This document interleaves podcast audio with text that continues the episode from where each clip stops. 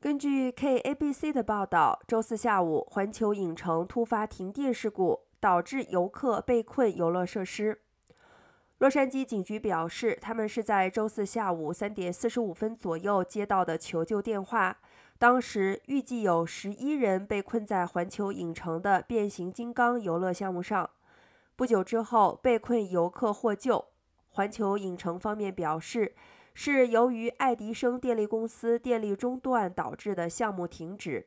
另外，环球影城的《哈利波特》主题乐园也受到了影响，所幸没有人员受到伤亡。目前电力已经完全恢复，主题公园仍然对外开放。